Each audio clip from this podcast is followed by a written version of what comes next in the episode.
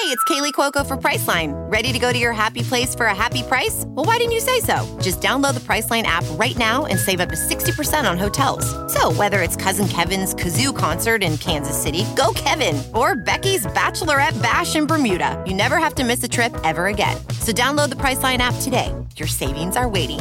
Go to your happy place for a happy price. Go to your happy price, Priceline. ACAST powers the world's best podcasts. Here's a show that we recommend. What is the briefing room? It's a behind the scenes look at how the criminal justice system works and the lives of the people within that system. If you love true crime, well, these are the real people who do the job every day of making sure justice is served. Hi, I'm Detective Dave. I'm Detective Dan. Together, we have decades of experience in local law enforcement, a profession that we think is often misunderstood. So, we're going to explore how to do it right, and we won't shy away from when it's done wrong. These are stories you'll hear nowhere else unique, frank, and unvarnished. From the team that brought you Small Town Dicks, this is The Briefing Room. Episode 1 drops on August 30th. We'll meet you in the briefing room. ACAST helps creators launch, grow, and monetize their podcasts everywhere. ACAST.com.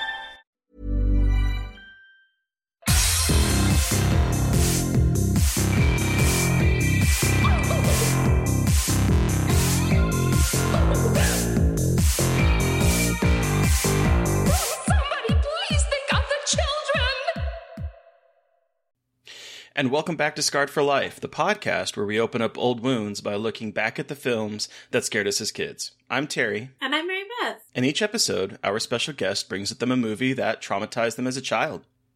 This week, our guest is Yutaka Tamanaha. He's one of the co-hosts behind the Horror Hour podcast, which is on podcast networks and YouTube. We hear he's also obsessed with his beard. Welcome to the show. Thank you. Yes, it's very. Yeah, I am. I mean, it's a very majestic beard. I, I mean, I try. I mean, it used to be down to like my half my stomach. So, Oh, shit, really? yeah, I was long going for that take? living that full Fu Manchu fantasy. um, wow. I want to say like maybe it's been a couple times. So like maybe I think the last time was three years, but then I had to get uh, carpal tunnel surgery. So they're like, you can't blow dry your beard or your hair. I was like, well, that's all gotta go. Wow. So we're starting fresh. Are you going to let it keep growing down that, that length again? Oh yeah, absolutely. Wow. I, I, I'm a huge. It gives me something to do, like when I'm nervous, at, or not nervous, but when I'm working and I'm trying to think, I'll just be sitting there petting my beard. It's terrible. Ah, incredible. I get so itchy, and so I just, I just, I stop. I get to the point where like I hate it, and then just like, zzz, and I start over from scratch. But, but this is not a beard podcast. Let's let's take it. Let's take it back to the very beginning. How did you get introduced to horror? Well, let's see here. I was, gosh, I was six years old, Okay. and I probably should not have been watching Alien. It was, it was on the TV, and I still remember that moment because I was in the living room. My parents, who should have probably been watching me, were in the kitchen cooking chili and rice, and I just could not take my eyes off the screen. Now, granted, yeah, I had nightmares that night, but then ever since then, like at a very young age, I just started to. I loved being scared. I loved horror films. There are still others that, like to this day, like are traumatizing, but I just. I just loved it, and the, even though um, I hated dressing up for Halloween, so that didn't make any sense. I just wanted the candy. You didn't like dressing up for Halloween, No, it's so much work. oh, but it was so okay. Okay, where did you? Where, okay, where did you grow up? Oh, I, I gotta know. Uh, um, St. Louis, Missouri. Okay, try being a Halloween fanatic in Alaska, where you have to put on snow pants, boots, a huge winter ja- winter coat, on top of whatever costume you're wearing. Then tell me how much work it is, and I worked it. I worked Okay, it. Fair enough. Okay, Arctic maybe. Freddy, Arctic Freddy Krueger fantasy. Oh yeah, I Oh, was I'm Freddy Krueger many, many years with my little plastic, like almost foam type hat that they would sell in those kits, and those gloves where the knives would start to like bend to the side because they were made out of shitty plastic. Yes. Oh my god, yeah, no, I um dressed up as the Joker a lot because of Batman. And so all the white makeup, which ugh, but I hate glitter of all things. But all they, all my parents could find was like a very glittery hat. So I had to, oh, it was a mess. Maybe that's why I didn't like dressing up, but eh. So, okay, Alien at six. I saw Alien at eight, and that terrified me. So I can only imagine six years old. Did that did that make you want to go seek out more horror films, or was that like did you pull back? Oh no, absolutely. I I think it was at that time where I just started to really just dive right in because uh, in my neighborhood, like with all all this group of kids, you know, everything was all about, oh, we want to stay up, we want to watch horror films or just movies you shouldn't be watching. So, um, and most of the time it was horror films, so I just started to gravitate more towards those. Like, I think, gosh, right after Alien, probably may, maybe still I was six years old, I saw The Exorcist, which definitely Oh, wow. shouldn't have seen. And then I started getting exposed to Halloween, Friday the 13th, which was never scary, but always really fun. And so, and then eventually just became like this. I'd always go to the video store, look at the VHS covers and have to read Oh, the yeah. backs. You know, bef- you know, now we don't have that, but back then it was one of my favorite things to do. Mine too. I, I mean, walking through the blockbuster, the Hollywood video, whatever, what what have you, and looking at those covers, I think is is something that a lot of people miss out on today. It was kind of made movies magical. Oh my god, there's nothing better than this. You know, you're just you love film when that's all- you know Friday night new movies. You just want to go peruse the aisle or the new release wall. Which then I eventually ended up working at Hollywood Video because of my love of just being able to you know be around that. So we had someone on that also worked at Hollywood Video. I can't remember who it was, and I asked them the same question. But I got to know: Did your Hollywood Video make you wear tuxes? no, Or suits. I um when I started working there, oh god, they had this awful blue denim shirt that we all had to wear. It was horrendous, and they're like, "Oh, but you got to wear black slacks." I go, "This is horrible. Who would do that?" I go, Uh, Wow. Wow. I, I, I just had to ask because like when Hollywood Video moved in, and I don't know, maybe they were trying to differentiate themselves from Blockbuster, but like e- everyone was wearing like basically up to the nine suit and and like I believe it was a bow tie from what I remember, like just Mhm. completely up to the nines. And I'm like, these people are not getting paid enough to be We dressing in a fucking tux. Absolutely not. Was anyone getting paid enough to dress like that? The tux probably costs more than their salary. Oh my gosh, it's it's funny because I mean I just look back and I think I remember how much I made. I'll go, it wasn't worth it. Well, actually, okay, hold on. The free rentals, that's really where everything was worth it. That's true. Yeah. That's very, very and when you had physical screeners, well, I guess they still do those sometimes. But back then, we would get those in. They're like, you can take these home. You can't sell it. You can't record it. Okay. okay. so cool. So, so you watched Alien. You talked about The Exorcist. What were some other favorites of yours growing up in horror? In horror, I mean, obviously, I mean, anything Nightmare on Elm Street, I, I grew up loving just because Freddy's so charismatic.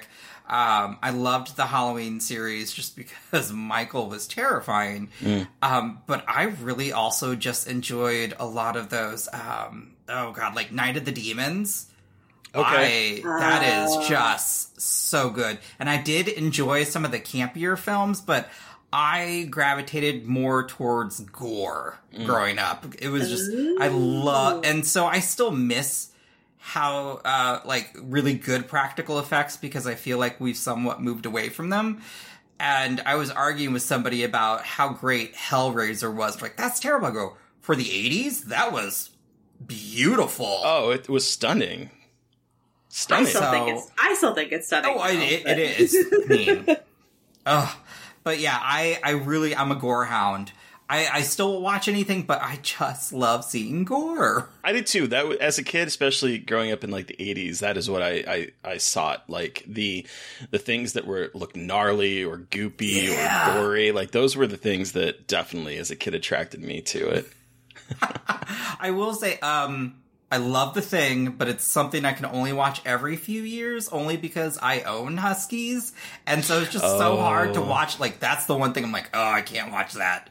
Okay. but You it's have such a good huskies. film. Can I tell you a dog story about the thing really quick? This is like so obviously the thing is like one of my all-time favorite movies. The Mhm. first time I watched it, I watched it um with my stepdad and my now fiance a, a while ago and you know, watched it, great, incredible time. 10 out of 10. Go upstairs to bed. Our dog, Fern, who never follows me really to bed, jumps into bed with me and then just sits and stares directly at me. Like, not 10 minutes after the movie was over, this bitch followed me and sat on the bed and stared at me, and she never does that. And I was like, it's over. It's, it's over. Um, so I get it. I I get love- it. Even though she wasn't a husky, I understood. She's like, "How dare you fucking watch that film?" That's I love that. Ooh. Oh my gosh. I wish my husky would like do that, but she's just too busy being she's a diva. So I'm like, "Okay, well, I feel What's like her most name? huskies are. Uh, her name's Yuki. Um, she is very. Uh, uh, if if it's not about her, she doesn't care. So everybody loves her at the uh, kennel. I'm like, oh my god.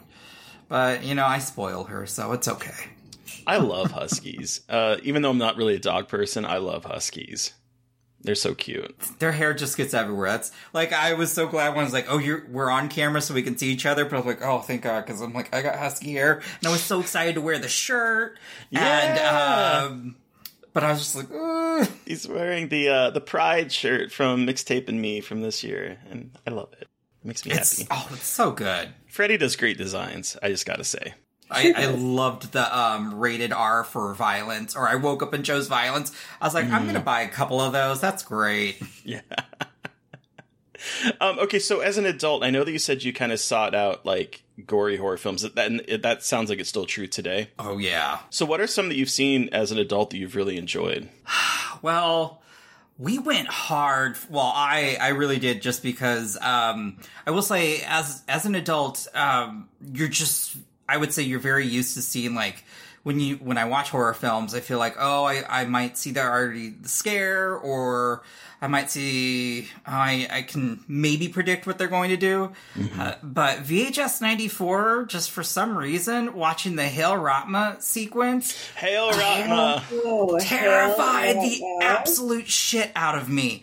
And then the rest of the, and then of course Empty Wake, everything. And so I enjoyed that. I was like, man, maybe, maybe I want to start watching more, or films for me that just felt intense. And so like I just saw Resurrection and I, oh my God, and Watcher. It, I'm just really looking for something that, um, I can just kind of just surrender to and like really like get my blood pressure pumping. So I've been trying to gravitate towards more of that. Um, Okay. I still would like to see more gore, but I just lately I just I really want to get that. You know, I'm getting older, so let's let's just yeah, let's test this heart. Uh, Yeah, okay. I love that.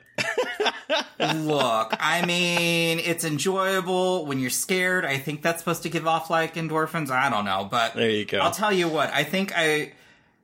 What was the other one that I? It's still to this day, even as a, um, I would say the Descent is one that will still like. But when I watch it though, it's got to be in a dark room because I need to feel like I'm there. Um, and if I really want to be stupid with myself, I'll watch it on the laptop and then lay down and put that on my chest, so it's like right there in my face. So I really get into it. That's that. Hell that yeah. That's just a bad idea, but it's fun. okay, so because you said that you're now looking for things that are going to make your heart stop. What is the last movie? It, you maybe have answered it with VHS '94, but what is the last movie that like really terrorized you? Um, okay, so this one terrorized me on a different level versus uh I recently I remember I watched it at Sundance and it was Master, and that was Okay. a different type of horror to me in terror. And I remember just not knowing about it, but I was like, okay, it sounds interesting. Everybody's talking about it. And as soon as I start watching, it took me back to where I felt like I was back in college. And Oh. as soon as I saw like those microaggressions and everything else, I was like, oh my god. Like it like really it just shook me. Like mm. after we finished watching it, I was like I sat by myself for like maybe 15 minutes. I was like, oh, I was like, I need to get my shit together because that wrecked me. And I'm like, Oh wow! damn. I was like, I just like true story is uh, when I was in college and at the time I thought it was funny even though I should have recognized like that's that's not cool. But like my nickname was Jaundice because I was technically yellow in a sense, Oh. like being Asian, and I didn't like realize how I was like, oh, that's actually that's kind of offensive. I probably shouldn't Uh, have been yeah. okay with that.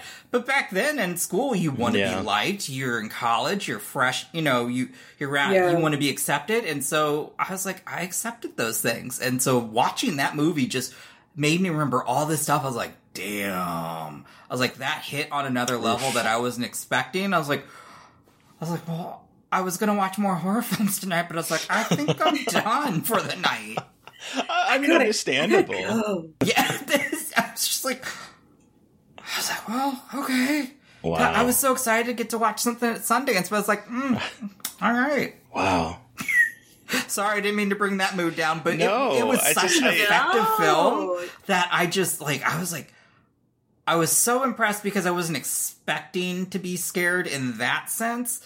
But yeah, it just brought back so much. I was like, I'm not, and I was like, kudos to to the writer and director. I was like that. I was like that. Yeah. I was like, I really enjoyed it, and I was also like. Well, I'm glad I'm not friends with those people anymore. Yeah, me Jesus. too. Jesus. oh. Uh, what would be like? What would you consider to be your, your favorite horror movie as an adult? as an adult. Uh-huh. Okay, well, shit. That that puts me on the spot. You know what? I okay. Well, I when I think of something that I really enjoy, it's something that has this like high rewatch factor.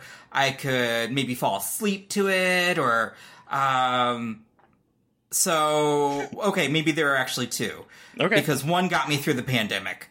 So I'm gonna go with You're Next because there's very few horror films that take place in Missouri. So I'm all about that. So like sure. And yeah, I, I'm I love that film just because uh also Erin's just a badass and we need more of that. And I just I, I what was the line? She's like, no, you can't go in the basement because then they'll just pour gasoline to light a match. And you're like, who is this bitch? Okay. What what I love about that movie is how it changes genre when you watch it again. Like the first time you watch it, you, you're like think this is like a scary home invasion movie, and then you mm-hmm. watch it again, it's like a a dark comedy, and then you watch it again, it's like these motherfuckers are inept as fuck, and it becomes like a you know a, a dumb home invasion comedy. Like I just every time I watch it, I am struck by something completely different, a different tone. I love it. um, and then the other one, uh, just like I said, it got me through the pandemic. And I guess it's a TV movie, but it was part of the Blumhouse Into the Dark series, and it was the um, the one My Valentine. Um, just because of the mental health themes, but also the soundtrack is such a banger that I can listen to it on repeat. And so it just hits all the right notes for me. So Which one was that? I'm trying to Um, think. uh, with uh, what was I've it? seen a lot Um, of them. She's the uh, the two, I guess, pop stars. Well, there's Treasure, and then there's Oh. the real Valentine, Mm-hmm. and then it's just about um, her previous past toxic relationship, but also her taking back her identity, finally going out again, performing live, and I just Yeah. loved that vibe. But also when it got into like the mental health themes, which I know we'll talk about, I'm very passionate about mental health. So I really start. I I will say, regardless, even at a young age or even now as an adult, I gravitate towards those films when they either put it in a good light or at least give it re- where it doesn't come off as uh, Exploitive? Exploitate. Yes, thank you. So I I really gravitate towards those a lot. Okay. Yeah. Cool. So, um. So. Oh, no. Go ahead. I was just going to ask about your podcast Me too. and can you hear a little bit more about your podcast. Well, it, One brain. it's changed over uh, the course of that. We've been around for a little over a year, and that um, I think we lucked out because again, we we do reviews, which I, I feel that I'm skeptical because I I get nervous having other people be like, "That's a shit review." I'm like, "Oh man," um, but we do interviews, and I really enjoy that. And then the other thing is, we do just like to argue with each other, and uh, so we get real like gutted and rotted. And the thing is, none of us have ever met. Um, we're Oh, from wow, all okay. over. Yeah. Yeah, you we- have people across the sea, right? Like we connected during COVID. We all followed a certain YouTuber who is eh, problematic, so we'll leave that person out. But um so we all like we all watched them and um so we ended up just forming like a group chat and then suddenly um a couple of them we have our, our little chat that says um horror homos and like hey do you just want to form um, a podcast that go and talk about horror? Sure. And then I'm like, oh, let's think of names. And I'm like, well, you can't do that because that's used. It's like, you can't do that. That's used. So it's like, well, we'll just go with whatever. Um, but yeah, we, there are two in the UK, one in Ireland, uh, two in New York, and then, um, and then we just had people from all over. Uh, and then I think people started to notice this, I think, during Dragula coverage because I love drag. And we've got two things horror and drag. Like, sign me the fuck up. Like, I. oof. And then, yeah, we just started kind of going the more of the the arguing route because um, what you'll learn is we're all of different age. So um, the younger ones think horror might have started after like the 2000s. I'm like, no, no, there's a lot of great Oh, shit you're missing out on. Like, we just had um, George finally watch Slumber Party Massacre. I mean, okay, to be fair, I only watched it last last year when the remake came out. What? Yeah. I haven't Oh, seen the sequel, which I hear is great. Oh my! Oh my God! There's such a good gross out scene in the sequel too. Haven't if seen if you it. don't like uh pus, maybe maybe Oh. skip that one. But it's one of my favorite scenes, and it's got the girl from um if you remember the sh- sitcom Wings.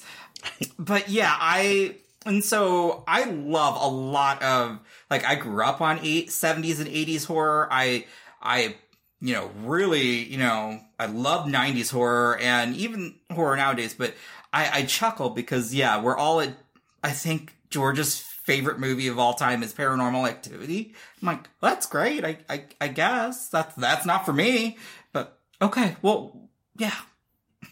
So I, I love it. That's that's really what it is, and it's it's a good time. Hell We're all a mess. That's that's probably it's a great outlet. Oh, that's fantastic. And it's and it's on. You have it on YouTube. Is it's is it the same? Is it on YouTube? And then you also have the audio on on podcast. Is that how? Yes. Um, so we film everything for YouTube and then, but we put it on Spotify and Apple. And I will say, you know, just putting anything out there on social media is so nerve wracking. Yeah. So when I listen to other podcasts or I see people like put themselves out there, I'm like, how do you all do it? So I even still like to this day, I'm like, ah, like I second guess things. And I like Oh, I We do too. going to my first film festival of, as press was very nerve wracking, and people were like, "You just need to go up to other people and talk." I go, "I don't know what to say." Like, oh, I'm I'm too introverted to do that. and thank God, like this movie theater had a bar in it, and I looked over and somebody had an artist pass, and I quickly read their name, like, oh shit, I love their movie, and I'm actually about to go see it. I can easily do something here, and like start struck up a conversation. I was like, oh, okay, well, there was my one big task for the day. I feel accomplished now. so yeah, it's I our it's fun, uh, but I I would say out of even all that, I think my favorite things are when we do get to interview um, filmmakers, uh, just because I think that's it's a world that I've never got to be a part of, and it's just nice to be able to just sit and chill. I agree What's been your that. favorite interview? Oh, that's putting me on the spot. Okay. Yeah. Well, that's what we do here. I would have to say, um, oh damn. Okay. oh, it's tied. I'm I'm I'm gonna pull that. Uh, Okay.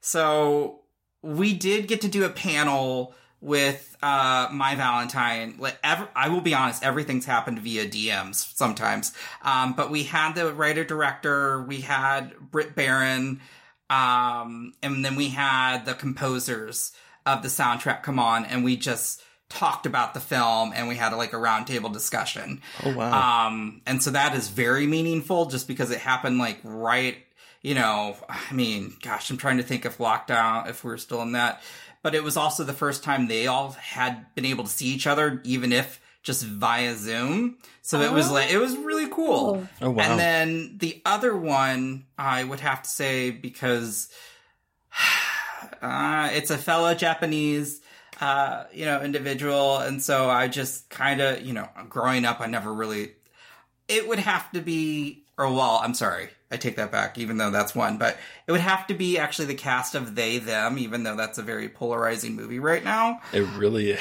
Um, but I will say, in my almost 39 years, I have never been able to see myself represented on screen. And so to see a queer Asian American um, portray that uh, is something that I like, that just, it warmed my heart. And I probably almost cried during the interview Oh. um, as I was, you know, speaking with them. So that I would say those two. I'm, That's I do love them all, uh, even the ones, the one with um, Christine Elise and oh, I can't remember his name. They're gonna kill me from Chucky too, Alex Vincent, um, because she said the c word like thirty-seven times, and that was a good moment. wow. It's a term of endearment overseas, and Y- but I told I was like Ben, you cannot say that word, and she let it slip. And I was like, "Oh my god!" I told Ben he couldn't say that. And she's like, "What?" And just rants it off. And I'm like, "Oh, like this will be an That's interesting hilarious. experience." It was. It's a lot of fun. I, I think that's yeah. That's amazing. Well, okay, Yutaka, we've talked about your horror history and your podcast, but what movie did you bring with you today for us to discuss? It's a good one. I brought um, Nightmare on Elm Street three Dream Warriors. Woo! All right, let me read a brief synopsis, and then we'll gonna Insert jump right Dokken music this here. Oh, yes. oh my god, that music video. um, a psychiatrist familiar with knife-wielding dream demon Freddy Krueger helps teens at a mental hospital battle the killer who is invading their dreams. Thanks, IMDb. Thanks, IMDb. I swear, some sometimes their uh, synopsis are just like they make me laugh. They're just who wrote them? Who wrote? Who phrased it that way? With a psychiatrist familiar with knife wielding dream demon Freddy Krueger. Like, who wrote that? Somebody who's not watched the film. well, and Well, also I doesn't want to like but- spoil it. Oh, there's a spoiler. It's it's Nancy, the psychiatrist. Like, Like, that's the anyway, big thing. I'd be like, Nancy returns. Like, what? Yeah. Uh, anyway, IMDb aside, take us back to the very beginning. How did you see this movie? When did you see it? Why is this your Scarred for Life choice? Give us your horror story. Okay, so I know, gosh, it was before the 90s, so I was probably, I would say, I think I was around seven years old. See, watched this stuff when I was young. Um, and at the, you know, it's funny because I saw this before I saw the original Nightmare on Elm Street, so I didn't know. Um, you know, the Freddy lore or anything, let alone that it's, I'm now watching a film where this man attacks you in your dreams. There's nothing you can do about it, especially when you, you know, as you see through the course of the film with some of the, um, characters. Uh, I'm like, well, I can't fucking go to sleep after this. He's gonna come get me. This is terrible. And then on top of that, you know, as as I'm watching this, if there's one thing that really terrifies me in life, it's not that I'm claustrophobic, but it's still being in a place to where you can still move, walk around, but you're still blocked in. If like you like you like technically during the pandemic, we really couldn't leave our houses in a sense at times. And so that like just oh that and so seeing all of these kids within um you know a mental institute well at a psychiatric facility and the fact that you know they're behind these locked doors they can't get out meanwhile now one thing that they can't even they can't even run or do anything and now you've just got nothing but your dreams like when they put kincaid in the quiet room i was just like nope, nope, not having this, don't want this. I I can't. And then you know, something that even creeped me out because I was still not like, you know, I, I love Alien, uh, but when Freddy comes up out of the ground and swallows her, even though now I watch it as an adult, I'm like, this is slightly sexual, but okay. Oh, At the time as a kid, I didn't get that context, I guess. Um, but I was like, oh my god, this is. I was like, oh my god, great. He's gonna attack me in my dreams. I don't know what he's going to do. He's clearly gonna. Uh, there was just so much in that film that terrified me and just was like an assault on my senses. Because then you also kind of have the comedy, so it feels like it's luring you in to like this. Okay, this is a safe film. And then, nope, he, he smashes your head into a television. I was like, well, shit. Welcome to prime time, bitch. Iconic line. it is. And honestly, it's funny because as, as I watch this and this film freaked me out so much as a kid, I didn't realize, you know, how much of a drastic change it was from the original in a sense. And so then when I saw that, I go, well, this is a whole nother film. What? But I mean, Freddy's Freddy. He's so charismatic that, you know, man, there's just, there's a lot about his character that I love. But that third one, just, ah, like, it, the other thing, when you're a kid, or a teenager and you are struggling clearly with something and none of the adults gave two shits or even cared to listen. Granted, yes, it's fantastical in a sense of what's happening, but it's just like me as a kid, I'm like, well, well shit. I'm thinking, well, if this does happen, they're not going to believe me, or I'll Yeah. get that you shouldn't have been watching that. So it's like, well, Yeah, I think that's one of the things that uh, these films, um, particularly like the first, uh, I would say four, do really well is pit the kids against the parents in a in a way that it's like you realize that the people that are supposed to protect you, whether that's your parents, whether that's the psychiatric facility that that you're at trying to get help at, regardless of what it's going to be teachers it doesn't matter. These people are going to fail you. Cops even. I mean even the first one and in this one to, Yep. to, to some degree. Cops everyone is going to fail you and you are on your own because no one's going to believe you. It's the kind of the message of this film of these uh, films. Yeah, and so you know, even gosh, even at the end, I'm, even at the end, I still felt somewhat helpless hmm. because you know I was just like, well, I looked at it I was like, some of you survived, but at what cost? I mean, you're still going to be messed up with the fact of you can't. Sure, you may have defeated the demon, but I I looked at it. I was like, you are going to have so much sleep deprivation. It's, like there was just, and so for me as a kid, I'm like, uh, like I had nightmares, which is funny because now as an adult, I love them. Don't ask. But as a kid, obviously, I'm like, what are you gonna do? So I mean, you, you so you brought up the uh, you know that they're going to be kind of fucked by the end of the movie, regardless of if they survive or not. And I think that's something this movie does incredibly well because at this point, Nancy is broken. She's she's having to take these Hypnocil Oh, so that she yes. has dreamless sleep. She's becoming a psychiatrist to try to understand this kind of stuff and help other people deal with it because she knows that Freddy's still there. Her father has picked up where her mother left off when she died and is like drinking himself into oblivion trying to eh, forget and cover up the guilt of what happened. All these teens are before they even get into the mental, before they even the movie starts, they are pretty much you know they're broken. They're trying to pick up the pieces and fix themselves.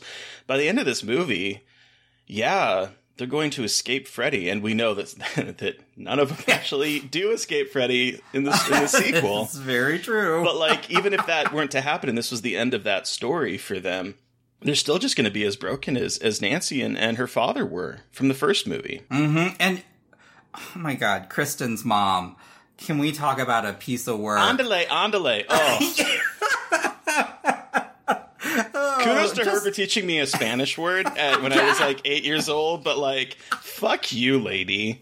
Oh my! And her voice was so grating, and it, it like the lack of like when she's sitting there, she's telling them, you know, her telling the staff her daughter's issues, and just like blowing everything off. I'm like, who? Like what? You you technically walked in on your daughter, and she's got a razor blade, and uh, she's technically, in a sense, looks like she slit her wrist. I'm like, and you are just you don't care. What? Mm-mm. But I also like with this with like the introduction of Kristen, you feel like she's set up as the final girl. And she is to an extent. You have and you have Mhm. like well now well known actress playing Kristen, whose name I just fucking forgot. What the Oh, hell? Patricia is wrong Arquette. with Patricia? Patricia Arquette. Arquette. What the hell? Patricia Arquette is playing her, and so you know she's set up as this main character, similar to Nancy, but then it becomes a group movie, and it's so much more about kids coming together rather than the journey Mhm. of one individual. Which um, I remember I was doing some research about this when we were talking, and Wes Craven actually wanted to make sure that like to transition us into not just a single person fighting back against Freddy, but a whole group because Freddy has gotten more powerful, which was really Mhm. interesting.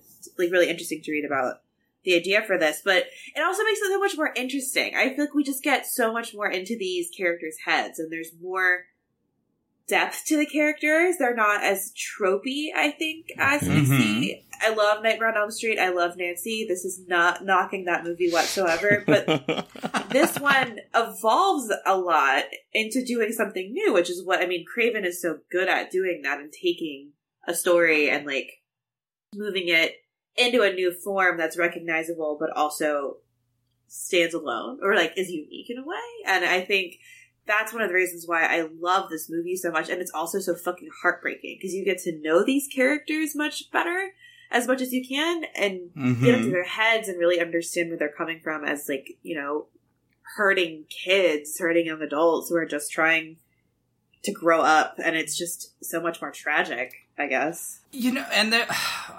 um, why can I not? Oh, there. Okay, so Taryn, let's talk about the Mm. fact that this film also, you know, brings in addiction, and the way she's killed is just so like. Oh, I still see that. I'm like, it's so gut wrenching. the needle because- marks that are sucking and trying to like get the needle is just so upsetting. It's so fucked up. like I I remember like what the f-? Like it's interesting because I still like I just rewatched this a couple times this week actually um because I I do I really enjoy this film and even though I know these certain characters are going to die, it still like breaks my heart because I never want that. This, you know, there are certain slashers, and I have to say this was one of them where I just hated seeing the characters go. Yeah. Um, Yeah. and I think as a kid, like that, you know, I didn't realize who Nancy was at the time when I first watched this, but now it's it's definitely it hits every time because I'm like, I don't want Nancy to go. Right. With with Taryn though, the, I, I think those the needle marks on her arms is such a perfect visual representation for addiction because it's like you you don't have it, you're trying to abstain from it, you're trying to get away from it, but there's still that that feeling of need in your body. And the way that Mhm. those things are like, yes, give it to me, give it to me, is just it's so upsetting, but it's also I think a fantastic visual metaphor for the the I think inner struggle that she's probably going through uh, her entire life potentially. Uh, Well, I mean, she dies unfortunately, but Yeah. No, Yeah. I well, and they even there's that you know she's trying to just make bot make it through while she's in there, and even that one orderly is like, "Hey, I've got the good stuff," Oh, and she's like, "I'm just trying dude. to." I'm like, I'm like, um, like there's just so many things as a, as I'm older, I'm like, wow, they really hit the nail on the head with some of this stuff because also, you know. If you think about back then too, like those facilities were not the best, just in No. terms of um, with staff and sense and how you know individuals were cared for, and so it, I just find it very fascinating to watch back then, and you know just think about it. And so my first thought as a kid watching this is like, where are they? I'm thinking it's a hospital. They should be helping these you know these kids. You know, and I'm just like what. And again, it goes back to everybody in their life failing them except you know their peers. Well, and I will say, like, I have had friends who have spent time in facilities like this even recently, and this experience isn't that far off from what people still experience in these places now either. Like, yeah, their 80s are known for, you know, not having the best treatment, but people are still treated like absolute shit in these facilities too. So watching, I watched this for the first time. Uh, the summer of 2020, I watched all of the Nightmare on Elm Street movies for the first time. I saw the For the first, first one, but I went through the whole series for the first Mhm. time. And I watched this one, and the se- like, I like the second one, but it's obviously very silly. And then this one kind of like took me by surprise because it's so much more, I think, emotionally intense in terms of how it Mhm. looks at the issues that kids and young people go through and you know what inner these are inner, inner fights look like and how no one has resources to really like they're not given they're not given the resources because they're not taken seriously as kids and as young people and mental illness is not taken seriously. And it's just like Mhm. jesus christ. And then going off of that with nancy who and this is it was a movie i was like i'm so glad i've seen this because i people are always like thinking like oh there's finally final girls like getting their revenge as they're older now and a portrayal of final girl trauma but we've had it the whole time in like movies like this. Um but and like how fucking hard it is to get better. I mean, obviously it's about Freddy, but it just reminds me of how you grew up with a mental illness and learn how to just live with it rather than like being able to fully defeat it. or in you know Nancy's case had to be medicated with you know Yeah. a drug that technically was very still experimental in the film mm-hmm. you know and so mm-hmm. I you know I've you know myself have spent time you know at a at a facility well at a hospital within their ward and uh, you know growing up I would say, you know, I was just I was a teenager at the time and, you know, it's it's very interesting because yes, I would certainly say this has some um, you know, it feels real. Um, I would like to think now things have progressed, even though we we do hear horror stories, and so I I and I look back because I'm like, wow, that still as the tone or as it was be you know representing um, these kids in that that scenario I was like that feels very authentic and real even though we still have this this demon this creature in a sense which is not real but I, I really just yeah there's something that Wes really did with this film that it just really sits you know, it freaked me out as a kid, but now as an adult, it just really sits there with me because it's just it's one of the thing it's one of the reasons why I love Wes Craven. But um, it's definitely just a film that I feel just has really just sat with me throughout my life. So, so you said that you saw this before you saw the first one, and Mhm. um, I think that's that's interesting because I I do think when you so I grew up I, I saw this in the I saw this one in the eighties. Uh, when did it come out? It was 80, 87. 7 Mhm. yeah. So I did not see this one. I, okay, so I saw the very first one when I was that- when I was young. But in the in the eighties, you get you watch what you can get your hands on. And so I went from watching this movie to watching the fourth movie. Okay. And the uh-huh. fourth movie remains to be my favorite of the sequels to this day for a multitude of reasons. But I watched the fourth one, didn't realize that it was like a direct sequel to three. And so then when I finally watched three, I was so confused. Uh, because first of all, Tuesday Knight is is Kristen in my young mile in my young mind because she plays Kristen in four. Uh-huh. And so then I see this one and it's and it's Patricia Arquette and I'm like, who are you? I know your mom because she says "andale, andale" in the fourth one a whole lot. So oh I my know. So I know that that's your mom, but who are you? Because you are not Kristen. and so it was like this really weird experience of watching the fourth one and then watching and not realizing that it was again a direct sequel to this, and then finally watching this one. And I have some very specific memories of seeing this as a kid. I remember trying to self hypnotize myself in those hyp- hypnosis scenes. Never being able to, but like, okay, I'm going to stare at it this time. This time I'm going to get hypnotized. Never was able to. I love that. I remember trying the the spoonful of instant coffee with uh, with the soda. Can confirm it tastes like shit. Oh, No, I kind of want to try that, but no, I'm good. It was not good. Yeah, I remember that in particular. gross. Like it's just like your face, like just like it's so bitter that it just like just closes up, and it was not good. But I tried it because my girl Kristen was doing it, and I was like, "Ooh, this is I got to do this."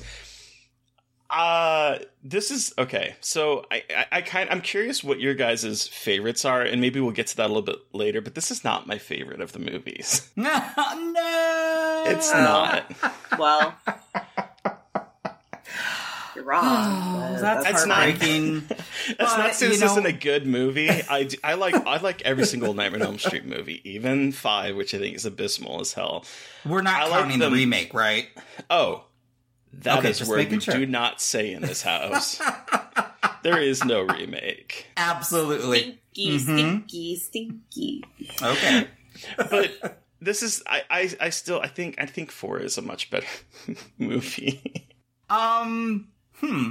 I know. Yeah, I I, don't know am the about, I don't know minority. about, I don't know about all that. I, I will say, as I, I won't agree to that, but I will say Alice was a badass character. Alice, My favorite was- final girl. Useless. Yes. I I mean, Alice, like that's what sells for and is able to keep me entertained in five is Alice. She's awesome. Yeah. She's the best final girl. Jeez. I'm sorry. She is.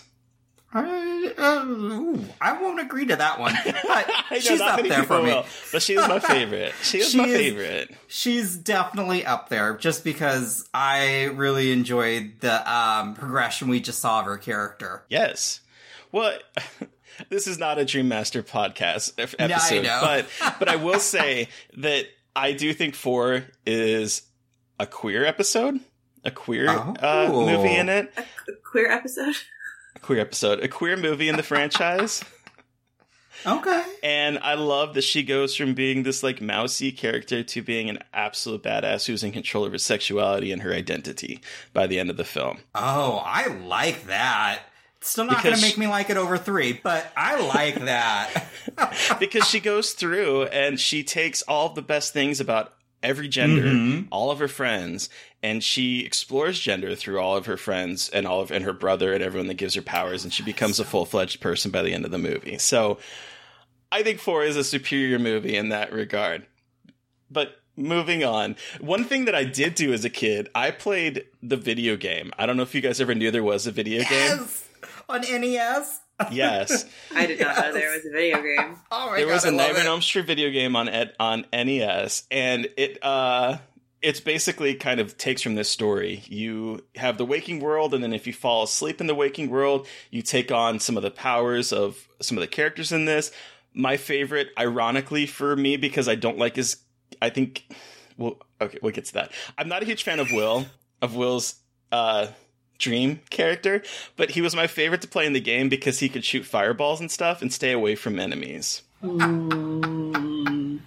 Oh my gosh, I for I gosh, I haven't played that game in like obviously ages, but I watched a YouTube playthrough of it, and I was like, "Oh my god, this brings me so much back. This brings me so back to it." Because the idea is you have to go find the bones of Freddy and, and put them mm-hmm. together and finally vanquish him. So it's basically the the plot of this movie. But pretty much. I'm trying to think when this came out now, but you know, I I remember when the video game came out and I just gosh, it's still like Actually, I just remember growing up and like still, you know, watching these movies and you shouldn't be. Mhm. And then you see these video games because there's also the Friday the 13th video game. And it's just like, really? Yeah. Like, and now you, you see games like that and it'd be like, oh, rated M. Like, We were playing it all on the NES back in the day. yeah, we were stalking Jason and and trying to like stay away from him from in the houses, and we were fighting Freddy with fireballs. I love it. oh, that warms my nerd heart. It just like takes me back. So one of the reasons that I don't think this movie is is as superior Ooh. as a lot of people do. I, I say that, and this is probably like my third, I would say third favorite movie of the franchise. But I don't think it's one, four, and then three. It it just is. That's the way it's going to be for me for this boy.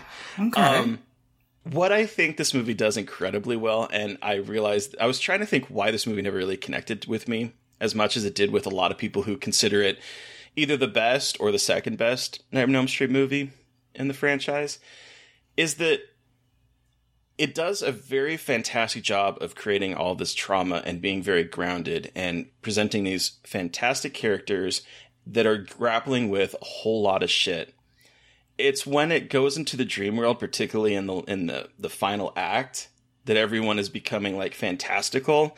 That I think it kind of steps away from being this really interesting mediation on mental health and all that and trauma and teens versus adults and that kind of stuff and gets a little campy.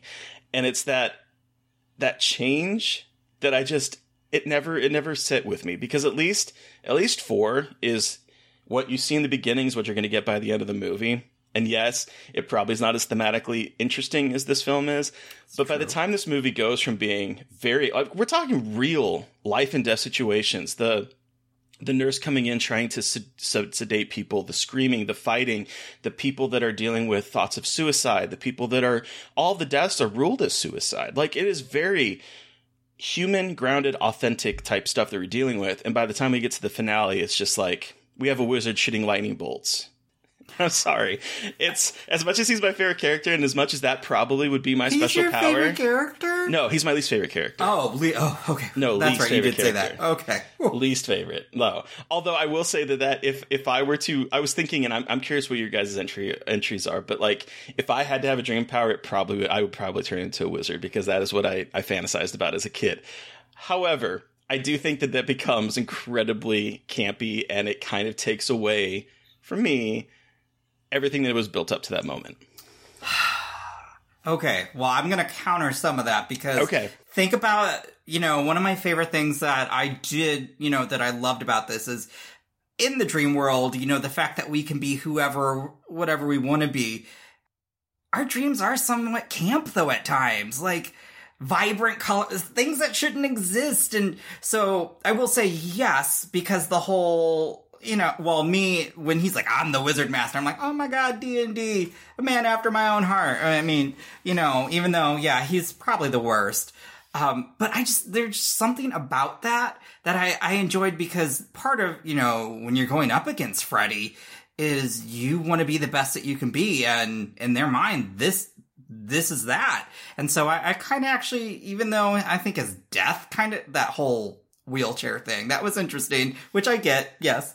But I, it, the design looked hokey, I guess. But I, I don't know. I, I loved that camp.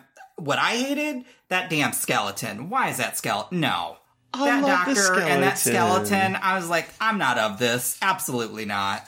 See, that worked for me because it's Harry Harryhausen. Like it's like stop motion. I was like, this is Jason and the Argonauts. This is, you know, Clash of the Titans. So it was, it, for me, it, it that part really worked.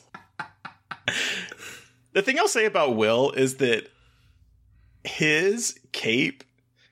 It reminds me. I don't know. I I I, I always go to Thirty Rock. There is a character in Thirty Rock who is Liz Lemon's lawyer, and he he's like this young he looks like a young kid. He looks like he's barely out of high school and he's her lawyer. But he wears like this suit that is like 10 times too big for him so it just sort of hangs on him and it makes him look even more childish. When he goes into the into the the magical the dream world and he wears that cape i'm like couldn't they have found a cape that actually fits him? Because it's just like dwarfing him and he's just like uh, i'm a magician but my cape is like 20 times my size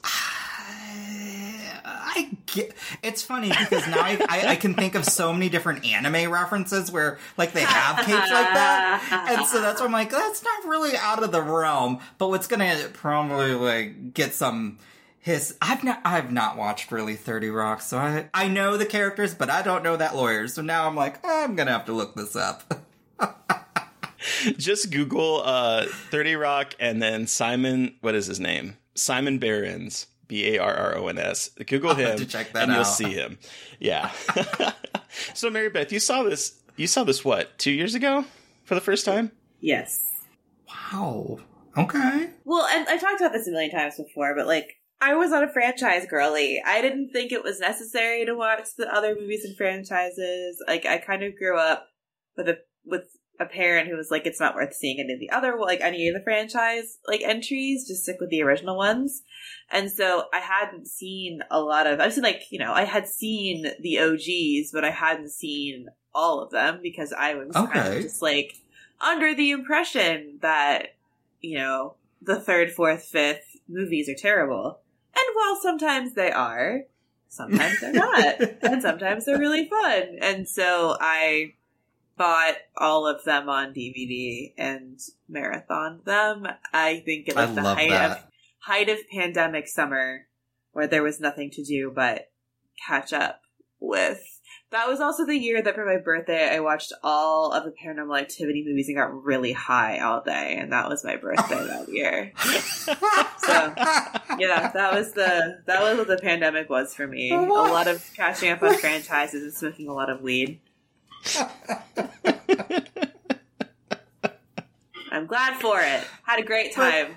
But, but paranormal activity? Oh, I love paranormal activity. I do too, but I don't know if I could marathon that. That's Oh, yeah. dedication. Oh yeah, I wasn't fucking around. That's my birthday. I was like, I can't do anything fun for my birthday, so I'm just gonna watch. This is my fun, and it was great. I just saw actually paranormal activity. I just have now seen um, this series just as of recent, um, as of last year. We have a uh, an audio commentary, not to plug ourselves, on the original. It's over there somewhere. in My head. I cannot. I am terrible at I really- yeah. maneuvering a camera. But we have an audio commentary on one of the Blu-rays. We love Paranormal Activity around here. I the first one for me. The rest of them, not I as much, wish but- I would have saw the first one in theaters. I really That's the experience. wish I Yeah. would have. Um, and I am still kicking myself because after I watched it, I was like, "Oh, okay, yep." Now I see why people love this. I was like, "Man, to have been in the theater and have watched this, it's like, damn, that It's was a perfect movie going experience in the theater. But but Mary Beth, I am curious because like in our notes, you did say that your jaw dropped watching this one multiple times. At what moments are like the big ones that like really got you? Um, well, number one is um, uh, vain ventriloquist boy or vain puppet boy. Oh God, Um, what heartbreaking! all of them watching That and pounding on the window, like them all pounding on the windows and like trying to get help, and nothing happens, and you're just watching it happen, and it's just like the most helpless moment of them wanting to help their friend who is like enduring this horrendous death. And I was like, good lord. Like, the first movie is obviously intense, but this one, like, takes creative kills to another level in terms of Yes. just cruelty to young Mhm. people. I mean, like, the veins, and then the veins, and then the needle, the needles were the 2 Mm-hmm. that like really stood out, and also, but also the TV and slamming her head into the TV. Like, while it's got, it's kind of comedic in a way, it's also just like so violent and so you can't, you don't, you're not like they don't let you look away, and the practical effects are incredible, and it's just jaw dropping in the cruelty and the creativity of it all. I think, and it's still, it just how it, well it stands up. I mean, it's from 1987, but Mhm. still, it's just like, oh my god. like that's the most upsetting thing I've ever seen. Oh, that little like Freddy puppet doll, like with the claymation and like I'm like, yes. Oh my yes. I want to own one of those. Me too. but I, I do think Philip's death is is probably the most horrific of the series in terms of like how graphic, gory, and mean it is. yeah, that is brutal. Because I mean, there's some really gross uh, deaths. I'm thinking like in four with the bug death and all of that. Like there are some there are some gnarly moments, but like Philip's death is the most horrifying. I mean, uh, with the themes and just how like even when they show the veins too. Yeah. It's I the was gonna one say, where we see his foot and it's like out of it, and it's almost like you, you almost just want to like, can you just pull it a little bit further and get it out because it's like right there, and it, it's so. And his face, that smile when he gets out of the bed, and he has like this horrific smile Mhm. just plastered on his face. But I'm sorry, Mary Beth, I interrupted you. I was gonna say, like, because of like the they're in a psychiatric hospital and you have this like self harm imagery going on with Mhm. this this whole like with that and and with the um the needle death as well. There's a lot of like self harm imagery here that it's one really easy for you to just say, oh, they killed themselves, like they're just crazy kids, and it's very easy to like to you know push it off, and then Mm-hmm. it's just and then two it's just you know you're getting that imagery over and over again especially if like you yourself have had mental health issues. And also in terms of i have ocd and this has a lot of like we it kind of made me think about intrusive thoughts of physical harm and like how these freddy is the manifestation of them like coming to life. And you're like fuck these are just supposed to exist in my brain but they're actually happening. And it's just like incredibly that and that was something i wasn't expecting to really like Hmm. confront um like intrusive thoughts. Watching this movie and i thought about it more the second time i watched it and how it really kind of hits that like personal scare point for me as Mhm. well. Well, and it's also the I, I I'm trying to think. I think it's the first one because I don't think one or two did this where Freddy kind of turns your joys against yourself or like Yeah. things Oh, about yeah, against you you're because right. like because and that again that's a good visual representation of of depression where the things that you know bring you joy like making the puppets and that kind of stuff i mean it's a little iffy when it comes to Taryn's situation but like the idea that these things he uses against you and ultimately kills you with like you know the the wheelchair for will being like his his way to get around and it's Mhm. what slashes him and turns against him it's the the puppetry it's um Joey's horniness. Like, Oh, Joey. okay, what happened to his little teardrop tattoo that was in one scene when he's introduced and then is no longer there?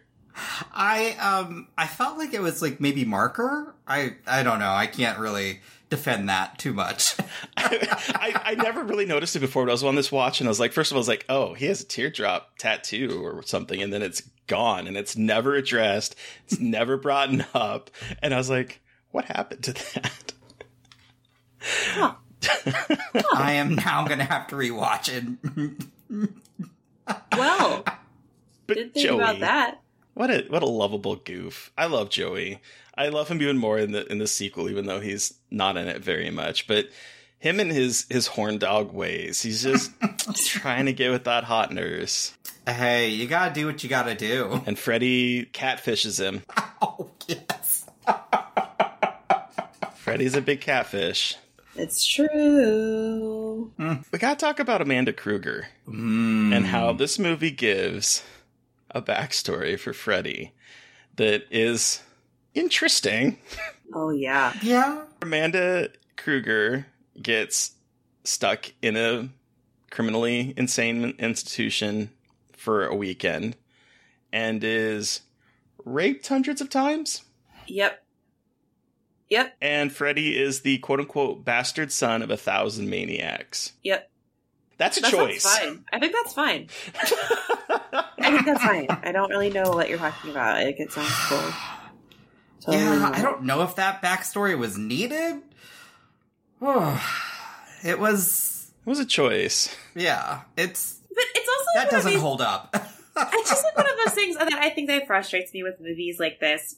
And like I think not even movies, movies like franchises where it's like you have to have the most horrendous thing happen to the mother, and that's what makes the kid evil. So somehow the blame becomes on the mom, or like her trauma is what causes this kid to be this way, and it's always like the mom's fucking fault. Even though like here, obviously, you know, she was raped and it wasn't her fault, but there's still that weird like there still is like of air of blame put on her of being put in that situation and like her kid turning out that way. And it's just always like, but why does women's trauma have to be the spawn of all this shit? Like it, that's just always a frustrating thing in horror to me where it's like the woman goes through trauma and makes a monster. And it's like, well, I guess. I guess. it was. It was something else. I I can't say that was my favorite part in the film. At least it's not five where we get like a, a sort of recreation of that event. oh my god. That was a bad idea. That was now that was a choice. Oh, Wasn't there like a baby Freddy in that one too? Am I misremembering? Am I Yeah. remembering that? Alice's, okay. Alice's baby was going to become Yeah. the Yeah. rebirth of Freddy, and the baby was having nightmares, and that's Yeah, yeah, yeah, First yeah, off- yeah. why didn't the, why didn't she get the fuck out of town? I'm just saying. Why would you? girl. Don't get me wrong. Dan was hot, but Oh, you Dan, two could like get the fuck out. Like bye. Dan and and Alice's brother, whose name is escaping me for a moment. Those were like the two epitomes of of sexuality for me as a kid growing up. It's like preppy boy Dan. Culturally, I like looking back on it now. It's a little cringy. Culturally appropriating brother, but he's a punk, and he's like, you know, it's like those those two like he's a badass with with spiky hair and Christian Slater wannabe, and then and then Dan, Dan, preppy boy. Mm. I um I actually I don't have them anymore, but I remember when they came out with a Nightmare on Elm Street comic series, and it was just Oh. like as graphic as the films. It was very Really? like oh they were so gory, and I loved it. But um Alice and Dan made an appearance. It was very interesting. I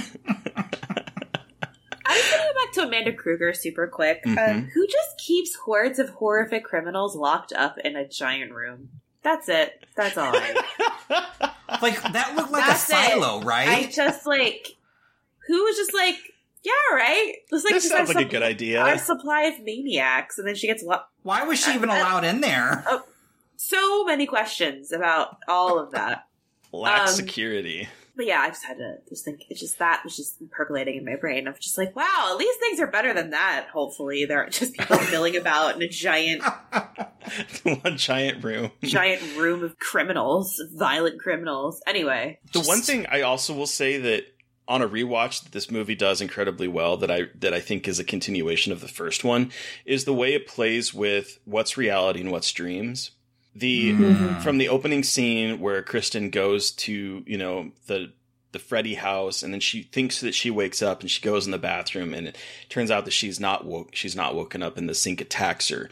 That moment or the times where like there's there's a plenty of times where they fall asleep from hypnotism and then they think that they oh it didn't work but they're actually in the dream. Like those moments of it reminds me of the first one where it's like it bleeds the sort of fantasy in with with reality Mhm. to the point that like am I dreaming? Are we awake? Are we actually really safe right now or am I still stuck in the dream?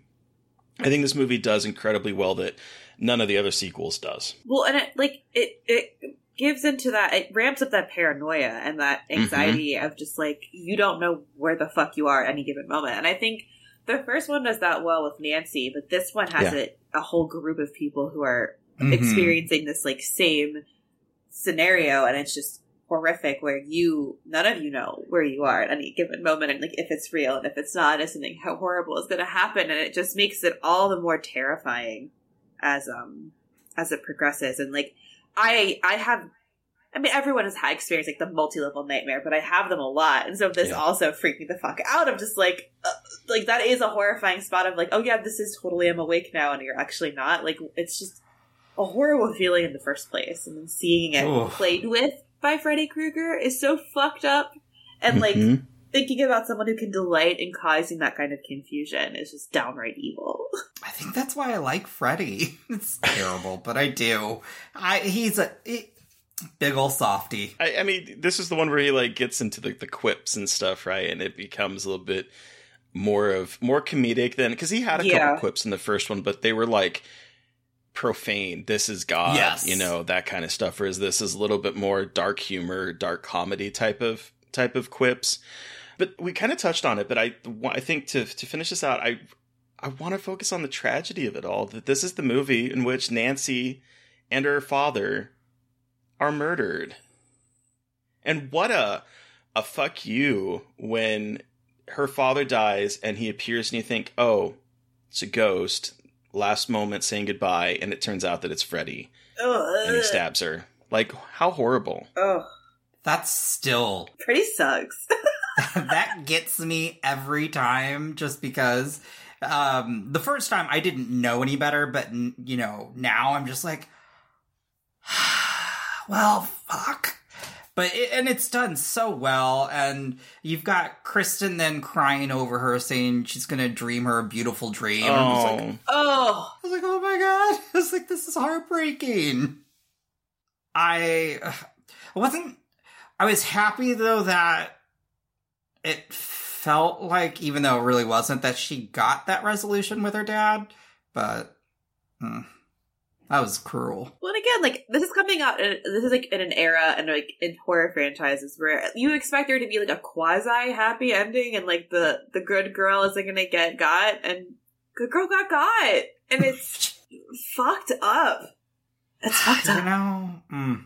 I I love the Nightmare franchise, and I will say, as we've talked about this, I would. mm, I'm a ter- I'm so basic, but honestly, I'm always I'm always going to go back to the original. Like that even though this was my first experience to Freddy, there's just something about the very first one that I just thoroughly enjoy. Yeah. Um and it's oh but yeah, this would be So what's second. what's your ranking of these of these films? Again, putting you right on that spot. Yeah, I I okay. It's going to be 1 mm-hmm. 3 mm-hmm. seven, okay, then four. Yeah. I, hmm. seven and four can flip flop from time to time, um, and then after that, oh, yeah, then I guess five because I still love Alice. Two because I do love how it is basically queer, and Freddy's dead is just a oh, bad all around in my opinion. I'll still love it because it's Freddy, but I did not enjoy Freddy's Dead. I was just like, really? Mm-mm. What about you, Mary Beth? Oh, you are you've done this like six hundred times. I know Uh, I did, but Okay, so I'm doing it again. Okay, I'm just reminding myself of everything real quick because there's too many. She has been watching it her entire life, like like I have. No, I'm. Like, I mean, okay. I oh gosh, So, there's okay, just one, Mm-hmm. three, Okay. four, Okay. New Nightmare, two, five, and six. Okay. Yes, that's my final answer. I'm not mad at it. What's yours, Terry? One, four, three, seven, six, two, five. Okay. Okay. I think five is just it's boring. I'll be honest. I I went to go Yeah, see like a, a marathon of them. Like oh geez, I don't even remember when it was. It was like four years ago maybe, and so it was like literally up all all seven of the originals. Fuck the remake, and it was like an all day affair. And I'll tell you, by the time we got to five. I was falling asleep. I'm like, this movie is so fucking boring. And as terrible as I do think six is, I don't think it's a very great movie it wasn't boring at least it was Yeah. silly it was fun I'll it was, give you it was like a looney tunes ca- cartoon brought to life so for me Fair. it was more fun than than five was because five i just thought was a turd it was just so boring i was so bored in that movie there's some gnarly kid? moments in it but it's boring they could have went hard on that kid who got like with the comic book death scene. Oh, Still Oh, I know. Oh yeah. Like I'm like, it's the most guys went too light kill on that. but it's like. all right so Yutaka, watching this now as an adult is it still does it still scar you is it a still scar for life moment did it bring you back to being a kid Mm, no. Okay. I, I, I just love it. I will Yeah. say, I it's it's it's something that I could just put on and just enjoy myself. Like watching this, delighting in Freddy terrorizing all of them, even though like they're great characters. But I just again, Freddy as just this individual is so charismatic that I just I delight in seeing him on screen. So hell yeah I, I can't say I'm scared of any Nightmare on Elm Street film anymore. Sadly. Fair. Um, all right, so let's wrap this up and give uh, Nightmare on Elm Street 3 Dream Warriors uh, a rating out of 5. Terry, how many words just left my head? How many Welcome to Primetime bitches out of 5 do you give Dream Warriors? Okay. So I think this movie is a lot of fun. I do love the themes that it explores. I love the characters. I do think that as a whole, the group of characters here are the probably the most well-rounded of any of the teens in the Nightmare on Elm Street franchises. I think that they're very lovable. They're very likable. The effects in this movie, we, I mean, we briefly touched on it from the snake, I think is still incredibly well done. Um, the, I even, I, I have a soft spot in my heart for, for stop motion. And so the stop motion aspects of the puppet and even the skeletons you talk at the end, I think are, are great. I think this, this movie has a lot of great practical effects. Um, I think it's, it was nice to see Nancy come back. It was nice to see her father, even though they did not have the happiest of endings. There's a lot going on here. I just, my biggest problem, my biggest stopping point, even trying to watch it as an adult, is when it goes full camp in the end after establishing such emotional stakes. So, even that said, I do think this is That's a, big one. sigh. It's a one. No, I'm kidding. I'm kidding. It's uh, a. It's it's it's. I don't know if I can give it four complete. I think it's like three point seven five. Like it's not a three point five, but I can't. I just can't give it a four. Welcome to Primetime Bitches for me. Maybe uh, maybe it is a four. I don't I don't know. Mary Beth. Just stop looking at me. Go. Stop preceding me. How many Welcome to Primetime Bitches for you, Mary Beth? Well, I give it four.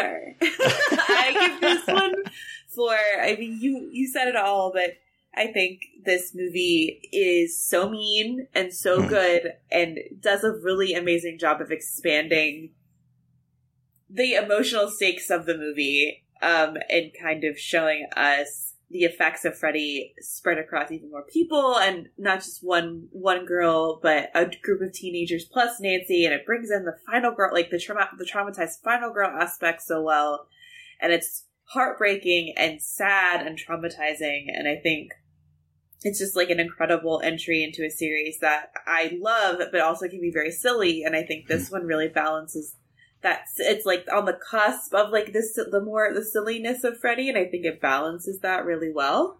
And it's just it's a damn good sad time. So Yutaka, you Damn have good the sad fi- time. you have the final word. How many Put that on the welcome- poster. I'm sorry, but put that on the fucking poster. A damn good sad time. Love And it. this is out of how many? Out of five? out of five. Oh, well, I, I, I don't want to be basic and say five because there are some things I would nitpick. But I will say, you know, it's one that I, I know I've seen probably at least over, at least over a hundred times. It's just something that, you know, growing up terrified the hell out of me, but I still enjoyed it. As an adult, it has just this high rewatch factor. Um, because as you said, I think the characters, this is just a great cast. And Yeah. you really just get to also see it was, you know, as an adult, I will also say it was just so great seeing that Nancy come back and be, you know, a little bit more hardened. Um, but then you have, as you said, Kristen, badass. Uh, there's just so much. Oh God, it's just this brings me back to my childhood, which is terrible because it's more of that I love the fact that I'm thinking about all the films that I've seen um, that just take me back, and this is so. I will give this one, and also again, uh, Philip's death. That is so. Ah, so cruel, but so good. Yeah. Um, I would I would say a four four and a half because I I do I. I, I could easily put this on at or if it were to ever to come on TV at any point in time if I just you know turned on maybe halfway through I'd sit and finish the you know I I love this film so it's not it's not a perfect but it's it's damn near What is, close though? for me. There you go. Oh, I could tell you several films, but maybe not horror though. So. well, thank you so much for joining us to talk about A Nightmare Street 3 Dream Warriors. Where can our listeners find you? And what do you have coming up you can plug? Well, they could um, find us uh, at the Horror Hour TV. That's all of our handles on Twitter and Instagram and on YouTube. Um, you, I mean, we're just messy on YouTube, so just go check that out if you want to have a good time. Yeah, um, but honestly, we've got a few interviews coming up. Um, we'll be chatting with Duncan Birmingham for who invited them. And um, then we do have Sylvia um, Caminer for Follow Her. And then um, just, we, we just, it's, it's terrible. I've got a backlog of interviews that we have to actually post. But we've also, what I'm not used to is this whole thing called embargo. So I Yep. have to Ah, yes. hold off on holding all of this. Um, so we, and I think we do have one with Andrew Semans from Resurrection. So yeah, that's yeah. that's what we have, and we have some in the works for maybe some future Shudder um, films as well. And your personal out. Twitter account? Oh, okay. So that is um, it looks like Osaka, which is funny because it's almost so close to Osaka. If you, but really, it's actually um, a Japanese anime backwards. So oh. Yu Yu Hakusho. So I was like, oh, and as I say this now, I'm thinking, oh, nobody's ever going to have that handle. I I will say, at least on most of mine, that's been my handle, and I've never had to add like an underscore or a number, so I'm very happy about that. So don't fuck that up, people. yeah, Um, people. But yeah, that's where that's where they can find me and um, our podcast, and We're just, yeah, a silly group of people. Hell yeah. Awesome. So, listeners, you've heard from us, but we want to hear from you. What was your experience with A Nightmare on Elm Street 3 Dream Warriors? Send us an email at scarredforlifepodcast at gmail.com or reach out to us directly on Twitter. I am at MB McAndrews. And I'm McGailey Dreadful. And of course, don't forget to follow the podcast on Twitter at Scarred Podcast. And please don't forget to review, rate, and subscribe. Thank you to Eric Power for our artwork. Thank you to Sean Keller for our music. Thank you everyone for listening. Please stay safe out there, but most importantly, stay creepy. And until next time.